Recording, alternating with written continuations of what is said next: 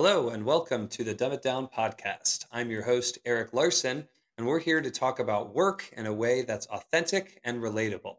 I couldn't tell you what half of my friends do for work, so I set out to fix that in a podcast that I could share with an audience that's curious about what young professionals do and where they want their careers to go. Here we are talking to Lisa Camerlin, formerly Lisa Verney, about her job in healthcare as an occupational therapist.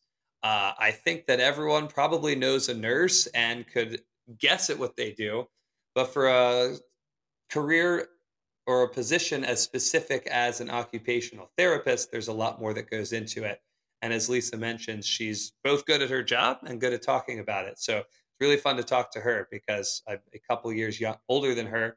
And uh, she speaks very well in a very short career so far where she seemed to had some success. So thanks to Lisa for coming on and enjoy the rest of the show.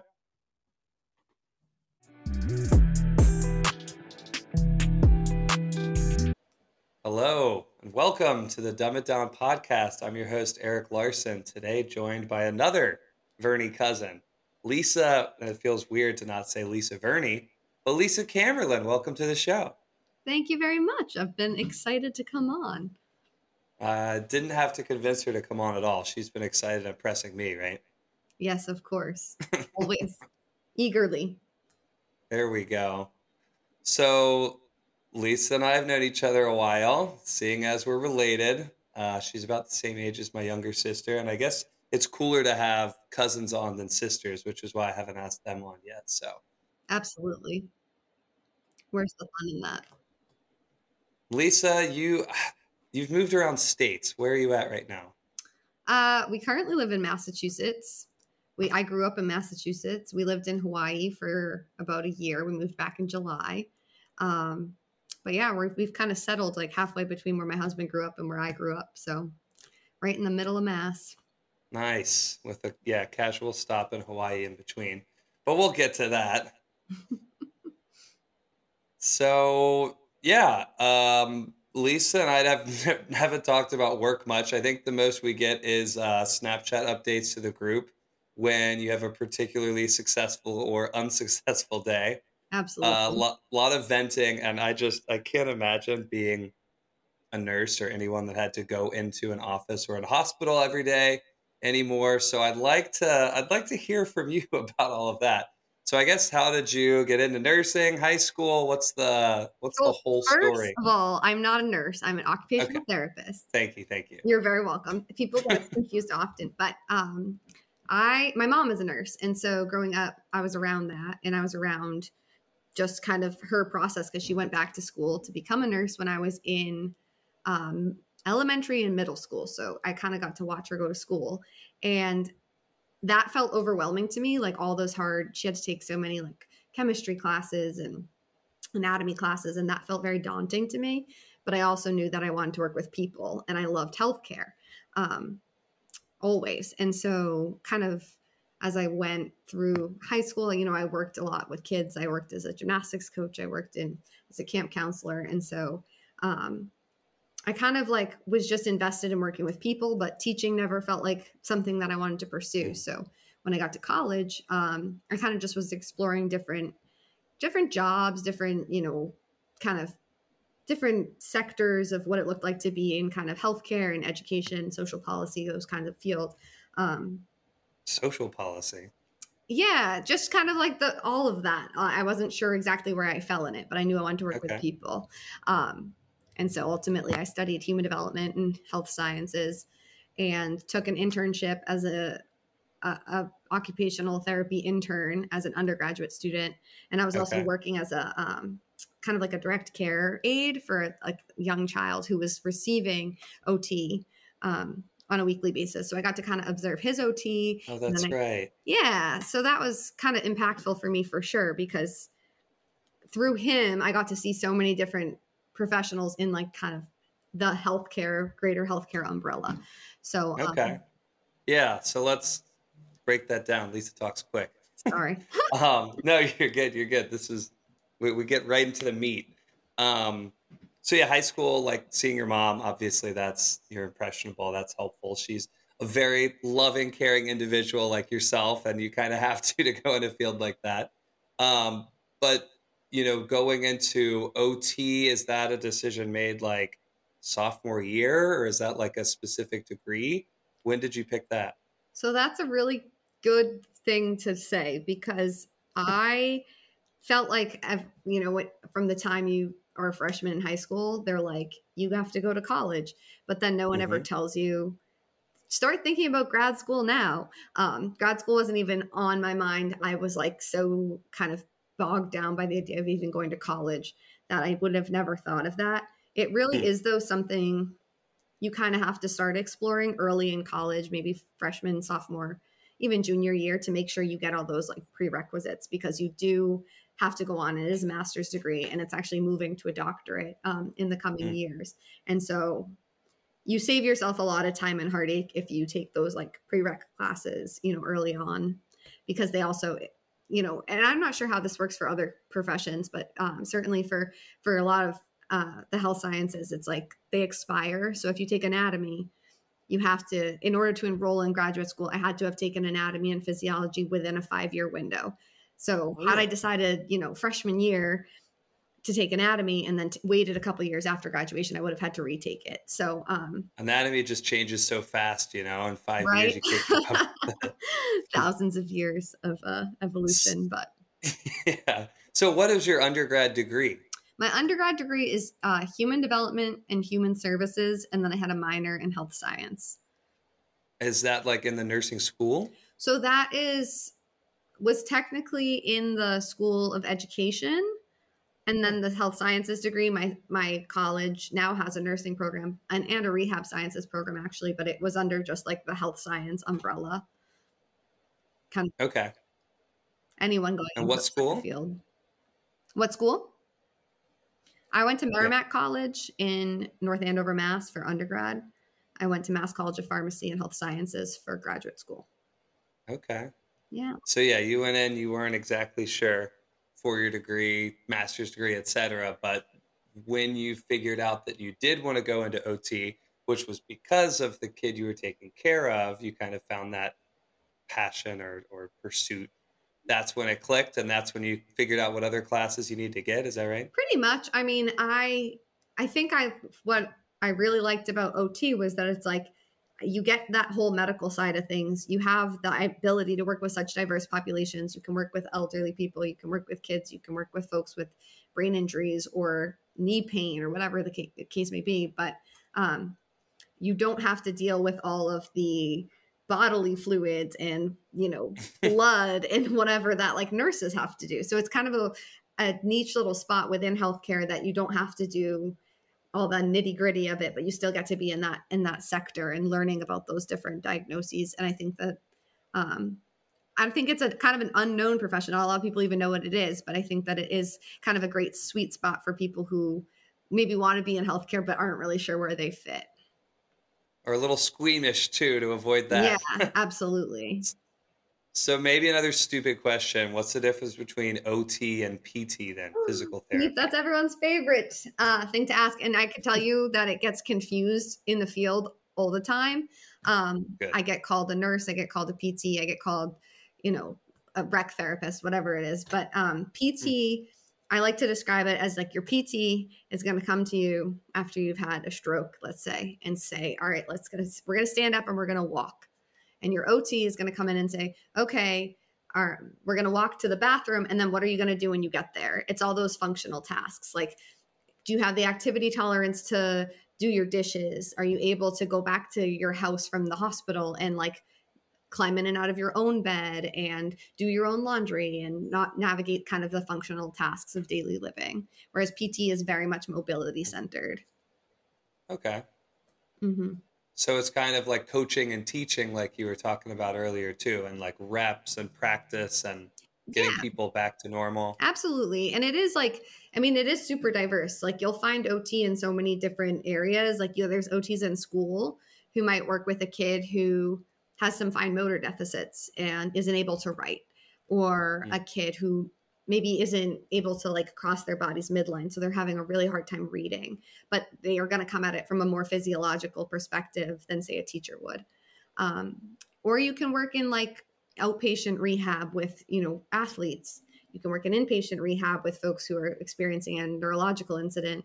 Um, you can work in psych. There's just so many different like avenues to explore. That makes it kind of special, I think. Okay, very cool. So I guess specific to where you started working and ended up working, can you talk about the positions you had, if they were all OT? Just so we'll start with your first one out of school. That was in Mass, right? My first one out of school actually was in Hawaii, and that was ah. a adventure because in order to become an occupational therapist, you can you have to get a master's degree and then you have to take a boards exam. So I had to sit for the national right. boards exam, and we were living on an island where there was no test center for me to take that exam, and it was in the middle of the pandemic. So I had to fly inter island, take a COVID test, get a hotel, the whole nine yards. And I was so paranoid that I was going to fail the exam and have to come back and tell everyone not only did I fail this insanely expensive and challenging exam, but I also had to pay for a flight and a COVID test and all these different things. So I didn't tell anyone about it. Stressful. Um, and then I, I passed and I got my Hawaiian state licensure. And I just applied for there was two jobs on the island, the whole island for OT. Um, and when I was offered my first job, they were basically like, okay, you're one of three OTs on the whole island. So all those populations that I talked about that we can serve were all being kind of underserved in this way. So while I was primarily working in home health, um, I would get calls from different places around the island who needed support from an occupational therapist, whether it be like skilled nursing facility or assisted living home or the school district would call, um, just because there was such a limited number of us, mm-hmm. which was really interesting um, because I obviously I I took all my classes, I did all my clinicals in Massachusetts, which is this you know kind of like epicenter for medicine, and mm-hmm. then we were out in rural Kauai, which is does not have great health care. Um, so it was this huge dichotomy between where I was trained and the and the kind of resources we had for our patients, and then where I was actually working and the limited resources that we actually had. Um, so it was kind of a, a, big learning curve for me. Definitely was being out there, and then not having support of other therapists. I mean, everyone says when you enter your career, yeah. like find a mentor, and it's really hard to mm. do when there's no one there. um, you kind of have to really, you know, do a lot of self studying, which was hard. Yeah. Well, that's yeah. There, there's a lot to that, and so you got some experience from your internships. Maybe you had some idea of other options, but Hawaii was because Lisa got engaged, had a whole wedding planned. COVID ruined that, and then took off to Hawaii yes. with her husband. Yes uh, to support his work. But what, a little on Hawaii, just because that's such a cool experience. Uh, what did you What did you like about oh Hawaii, if anything? It was incredible. I mean, it was special because we were there during the pandemic, and Eric knows because he came to visit me out there. But it was just like there wasn't as many people there. There was no COVID during the time I was there. There was like zero cases, so we were kind of able to live mm-hmm. normally. And it's just a different culture. I mean, I think a lot people are much happier, much kinder, at least than they are in New England, and everyone just hangs out outside and it just engages with the environment. And there's a lot less industry especially the island we were on so there's a lot of people who you meet who are baristas who just you know take the afternoon to go surfing and definitely taught me a lot like to slow down and just like appreciate life. Yeah. As it was that's sweet. So have you been able to bring that back to mass this time or you sped up again? Well, it's funny, right? Because like out there, I remember thinking like, I don't get road rage anymore. Like I like I'm just a slow island driver. And then I got back here and it was like within two weeks, I feel like I had unlearned all of that. And I was oh, like no. flipping people off on the highway again. And I was like, oh man, what was the point? Yeah. Well, it's totally different. And even the island you were on was not like the super touristy island either. So that with COVID meant that you just had kind of your crew of people and got through the pandemic, eventually had some visitors. And then what was it, one year or two? Um, yeah, we were out there for a year. Um, but yeah, I mean, the pandemic definitely changed it. But yes, the island itself is already so small. It's only like 18 miles. You can't circumnavigate mm-hmm. it. It's like 75,000 people. It's just, it's tiny and it feels yeah like everywhere you go you see a familiar face. It's just very very different than the way that i grew up and where i grew up certainly. And i didn't grow up in some metropolis either but comparatively right. What 40 minutes from boston yeah right? yeah about 40 minutes. Yeah. So some culture shock but some some fun culture Yeah. shock so. So yeah so you got a job for a little bit down in kauai Mhm. uh couple months well if you remember i at the end of my time there the company i was working for got bought out by like a big therapy company um, that was based out of Mhm. Arizona or somewhere, and they were going to take this little small business on the island and kind of grow it and you know start filling it with therapists from travel agencies and um, you know Hmm. I was at this point where I had about two months before I knew my husband's contract was going to end and we were going to leave the island, or and so I was like, does it really make sense for me to kind of redo the whole onboarding with this new company that was buying out um, my old agency? and I and I you know snapped to our our cousins group with advice. And you know one of my cousins who's very logical responded and was like you should absolutely do it. You know it'll look really good that you that you have you know a full 6 months of experience out there. Um and then you know Eric comes in with his wisdom and is like yes but you only have 2 more months to live there so why bother working? You have your whole life to work you know. Let's this go. is the time to end that. And then you know you'll you'll work when you come home. It's not going to make a difference. Two months isn't going to make a difference on a resume. And that was i think really good advice. All right. Yeah, I, I remember. Because of course you know I'm, I'm like remote work from this office and we're seeing all of these lovely Hawaii snaps and I'm just like, yeah, bump that. Take two months off, enjoy it. Um, and, and I think you know the some others. I just had a recruiter on who will be posted before or after this, but just how strong the market is for candidates. oh like absolutely us, like people are hiring left and right. So anyway, I'm glad glad you enjoyed that and you found that good advice. Um, and then now you're back. It's been coming up on a year. You're working at a hospital. What are you doing? so right now um so that's another kind of unique thing i feel like about ot but you know tons of different professions but we have like it's very common to have a full-time job and then have like a per diem job uh, that you work maybe on the weekends you don't take benefits um really, excuse me you have a full time job, like salary benefits, and then also something on top of it.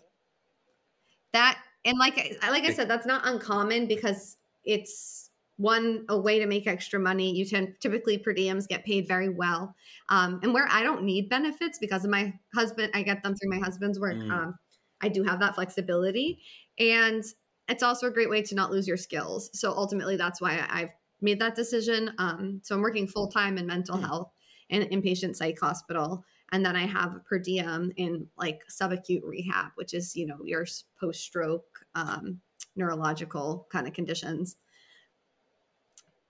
So are you like Monday to Friday, eight to five I do Tuesday hospital? to Friday, seven thirty to three thirty.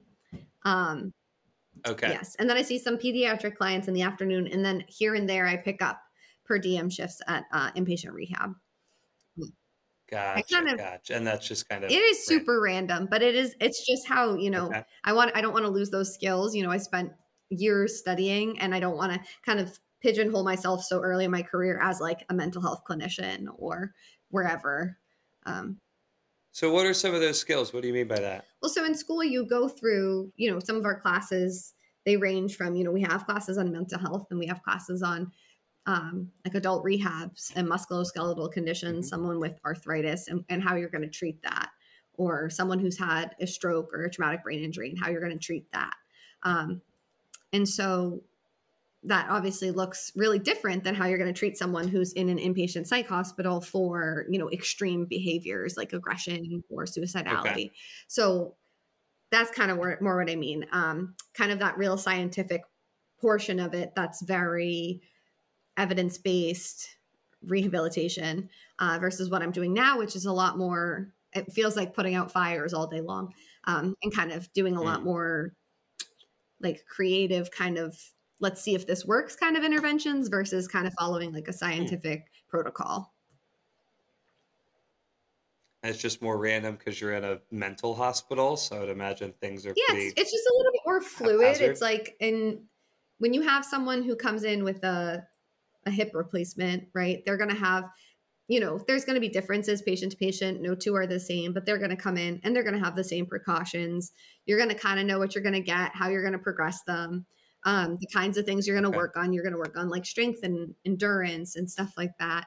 Um, but when you have someone come in, and I primarily work on the autism unit, um, you have a kid come in and largely they're there because they can't the outside world can't figure them out. Um, they've maybe tried school based mm-hmm. therapies and they've tried all sorts of things, and they've ended up with us because they are kind of too what we would say acute, like too um, high need to be for their needs to be met in the community. So they come to the inpatient level of care, and then it's like a puzzle, kind of figuring out, all right, what's going on with this kid, and how are we going to make him functional so that he can rejoin the community. So um, it's a, just a lot more troubleshooting because if we have a kid and, and and my job with them is to you know work on the fact that they because ot we basically work with any sort of deficit to function. So it doesn't matter where that deficit comes from. We try to say it's like um, mm-hmm. top down versus like a bottom up approach. Like we're going to look at the actual functional performance before we look at like the root cause of it. And so the root cause of you know behavioral dysregulation you know, we're not going to pay attention to that so much, but we're going to look at, all right, this kid is coming to us and he can't sit in school because he's freaking out and flipping his desk. Why is he doing that? And how can we mitigate that behavior? Um, hmm. So, yeah, it's just a lot more trial and error and kind of like figuring out kind of these unique differences as opposed to a more like cut and dry rehab case. Yeah. Lots yes, I know. There but yeah that's well it's it's just so different from like the corporate yeah. world right? So uh, and i want to get to that too but i guess just before that you said before the podcast you were like i'm i'm good at talking or i have to talk about work a lot. What was the reasoning? Like who are you telling all so the time so i work um i kind of lead up uh the occupational therapy department so to speak um and so i present at our orientations um, I actually have one tomorrow morning for our new hires. Nice. So it's often, you know, we'll get a lot of new hires, CNAs or just like, you know, high school kids who have graduated and are looking for a job and we hire them on as mental health technicians. And so I just do a, a lot of people who are hmm. unfamiliar mm. with what I do. So I do a lot of explaining. Mm-hmm. Gotcha. So are you leading a team right so, now? So I mean, it's per per the Practice Act for Massachusetts, there's OTs and then there's OT assistants. And so under my licensure, you know, uh, there are OT assistants who operate. Um, but yeah, I, I supervise, I do the clinical supervision for a couple of the occupational therapy assistants, which is kind of new to my okay. job description. Um, so yeah. that's been kind of exciting and just kind of a learning curve too, because I've never been kind of managed people. And it's also weird to be like managing and kind of delegating to people who are like older than you and have more experience. They just don't have the same credentialing. Yeah. So that can be a balancing act um, to kind of respect that boundary. Yeah. I would imagine. Yeah. Lisa's like mid 20s. So getting it done, did well in school, figured it out. Um, props to you. But so, uh, what you, what do you think about some of those certifications and tests and stuff you had to get? Do you feel like it was kind of over studying to get to this point or like a lot of the certifications were pretty useful or is experience way more important um, i think experience is way more important. I mean you can't yeah. like and even just having witnessed this pandemic right like the cohort below me at my own school um you know same education same professors it's the exact same program no matter who goes through it. There's no electives. You just take the program. And the difference between like the class below me who got all their clinicals on most of their clinicals were like online through Zoom, um, or they were with not like not true hands on versus my cohort and the cohorts below, before me who had all hands on learning. I think there's a huge difference in level of comfort like entering the workforce. Um, I think that part, but that's where I think I did the bulk of my learning. Like I feel the things I remember from school are the things I learned like doing the hands on way more so than like sitting in the classroom. And like studying for my boards exam yeah. was like the most stressful six weeks or eight weeks of my life. And you know, you study 800 topics and then you only 400 of them are on there. So you memorize something and you might get one question gotcha. on it. Uh, but that was brutal. but I suppose yeah. necessary. Yeah, that's right, right. And of course, you know, especially when you're dealing with people in healthcare, you want to be over prepared and you know the, the system is set up in that way. But I guess if you're saying that experience is important and you're coming in and you're like managing people with more experience than you, is it just, you know, is there imposter syndrome? Are you nervous about it or has it gone pretty Um, smoothly? I mean it, it it's gone pretty smoothly. I definitely feel like a little bit of imposter syndrome. Um I just think I feel that way in general. Like I I swear I looked I walked out of my exam and I was like did I try? Like I just blacked it out uh, and then when I passed I was like are they sure? Like I just have always kind of felt that way. Um I know that I'm good at my job. I'm not to like I'm humble about it, but I do know that Yeah. I'm I'm good at what I do. Um, and I think I have the respect of the Sure. people kind of beneath me. But I also think part of that comes from looking to them where their strengths are. Um, and I try to celebrate that. Like if I have a colleague who has way more experience in a certain area or treating a certain type of patient, um, I'll always go to them and be like, "Hey, what what are your thoughts on this?" Um, and kind of glean what they know so that we can all continue to kind of learn from each other. But I definitely get imposter syndrome. Sure, sure. Well, no, I mean it's it's you know whether it's right or not, you got the right certifications, you passed your test, you know, you studied your butt off, and you're in the position you are now, which is cool. Um, I guess my question as someone who all of this is a Mhm. foreign language, right? Like I was like trying to go to business and sales and engineering just kind of happened to be along the way. But how do you view like all the remote work and like the jobs like I have? Like, are you envious? Do you wish you could do it? Are you happy with yours? Would you ever go to the corporate world? Like, what's your Um, thoughts on that? I get envious.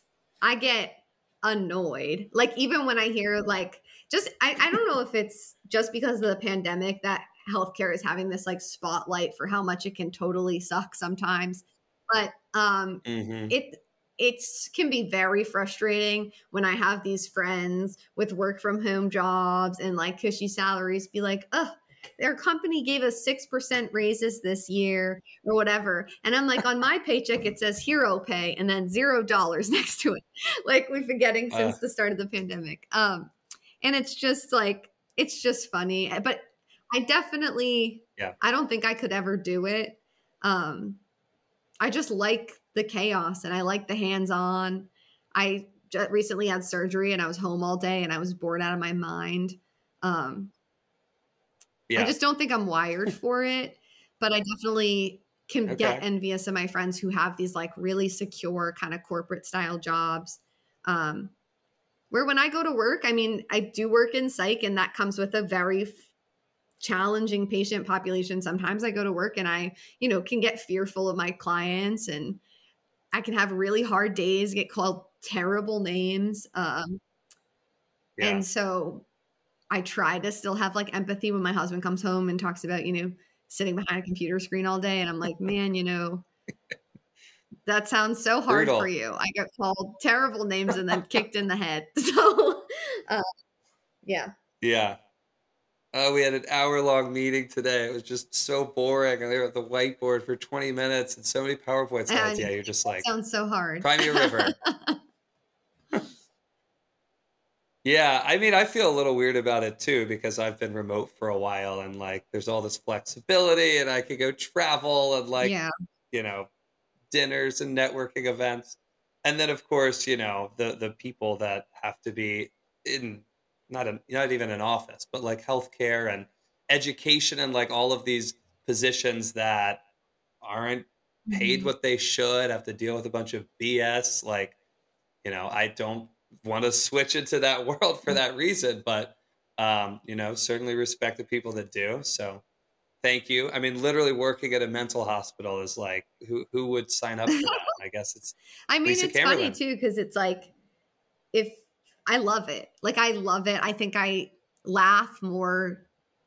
I like every I my coworkers and I have so much fun because it is such a unique experience that does create this kind of like we Yeah. joke that we're all trauma bonded because there's just been so much chaos that's happened around us. Um, and I love it. I truly do. Um, but yeah, it's like it has a lot of sacrifices, right? Like we had I had to work Christmas Day this year. I had to work Easter. Um, there's definitely mm. drawbacks. Um, and we, you know, it's not the most lucrative career, but um, I mean, I find that it's worth it just for the fact that I come home at the end of the day and I like feel like I did something. Yeah. Yeah. Well, that would be a good note to end on, but just one more thing since you kind of alluded to it. But like future career, don't want to go the corporate path. What does the career path for OT look like? Are there more certifications, bigger hospitals? Like what are you um, kind of thinking? So there's tons of cert like you can there's endless amounts of certifications you can get. Um, I've gotten, you know, I've taken dozens of CEUs, um, continuing eds, but um, What's the purpose of that? Just for you personally? No, it's not, it's not for. Uh, it's actually to maintain. Like, so I'm an OT, and then after my name, it's OTR, mm-hmm. which stands for registered, which means I have my board certification nationally, and then L, which stands for license. I'm licensed to practice in the state of Massachusetts. Okay. Um, and, and in order to maintain the R and the L on my credentials, which makes it so I can practice, I have to take like 36 um, contact hour courses a year, or every three years. Um, so gotcha. those those you know sometimes you can glean like a certification from it. Um, I think I mean ideally my my dream job would be like neuro rehab. I love strokes. I could do stroke rehab all day, every hmm. for the rest of my life. I love it. Um, Interesting. Why? Because it's super cool. Like you get this person who comes to you and they've had this massive trauma, right? Like they've had this huge you know incident in their brain and they can't even they can't even recognize like half of their world and you get to like reteach them how to see yeah. that side of them like when i was on clinical i remember i had this this older guy and he reminded me of our grandfather our poppy um really really sweet old man and he had had a, a massive stroke and so he had like basically um like a right sided, we'd call it like a right hemiplegia. So he really couldn't move the right side of his body. He couldn't really attend to that side of this atmosphere. And like his last day, we were discharging him and he like was like, guys, look. And he just wiggled his fingers on his right hand, which he hadn't been able to do. And he had been with us for weeks. And the fact that he could regain that function from like all the, you know, muscular re education we had to do. Um, it's just so rewarding and you just feel like you yeah. get to give this person a little bit of life back which is really special but i would like to, sorry it does sound rewarding it's in, it's pretty incredible. Like there's just you get so much out of it you know? You see someone who hasn't had a shower and like a true shower like maybe they had post covid or they've had you know some massive brain injury and then like you get to help them do that for the first time and kind of like teach their body how to do it again and it's just really impactful. Hmm. um so that's the population i love the most. Like if if that's where i would see myself in 10 years i would be very very happy but in terms of like actual okay. just like moving up i mean i could get a doctorate i could get like a clinical specialty um you know you can work up in management my boss is actually an occupational therapist um, who's kind of worked her way up, which I think is really admirable. And I kind of look to her as a mentor in that way because I think that's really cool. Because um, you don't see a lot of OTs yeah. and admin, even in hospitals. So I see. Yeah. Cool. Well, good for her. Good for you. If you uh, have a stroke, go see Lisa. Try not to have one though. Please don't.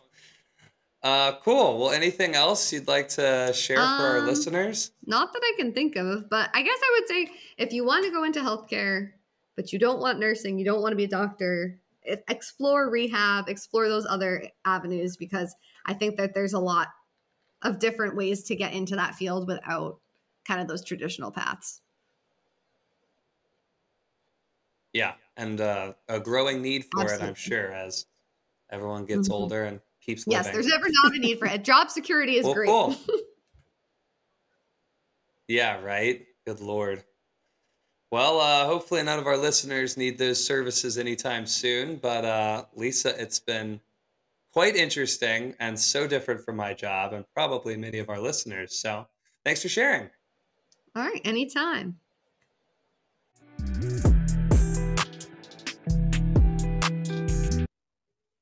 Okay, thanks again to Lisa for joining the show. A couple takeaways from myself. So, first off, I mean, anyone that listens to that would just have to give a round of applause to Lisa because we need more people like her. And it's easy to say, you know, thank you to the heroes and the nurses, and COVID kind of helped us appreciate that. But man, working in a mental hospital just takes a different kind of person. And uh, thank you to Lisa and all the others that kind of do that. I thought I'm a corporate person. I think anyone listening to this podcast would know that. I appreciate my job and I enjoy it. And I wouldn't switch over to anything without a touch of remote work at this point. And maybe that's selfish, but uh, Lisa just talked about how rewarding her job was. And I think that that is a little bit different kind of rewarding than closing a deal. And I think that there's something to that. So anyway, don't know if other people feel like me where their their remote desk computer job can be certainly rewarding at times and they even like it, but also the type of rewarding is different maybe. So would love to hear your thoughts on that. Uh, again, thanks to Lisa. I guess one other takeaway I'll just mention is the amount of schooling that has to happen. And, you know, when you enter school, it's hard a lot of times to know, I want a four year degree or I want a master's or even know what your major is. So to Lisa for figuring that out semi quickly and then having to do more school, then having to get a master's, having to pass the board exam, it just goes to show you that it's a difficult thing to do. And the people that do it have put a lot of time and effort and dedication in for a job that may not pay as much as others that they could get. So again, just highlights the discrepancies between your corporate job and your healthcare job um, looking forward to having some teachers on and some other people from the field. And I think corporate could get broken up into a lot of different areas too. So look forward to more episodes. If you're one of those people, reach out, Instagram, email, and we'll talk soon. Thanks, everyone.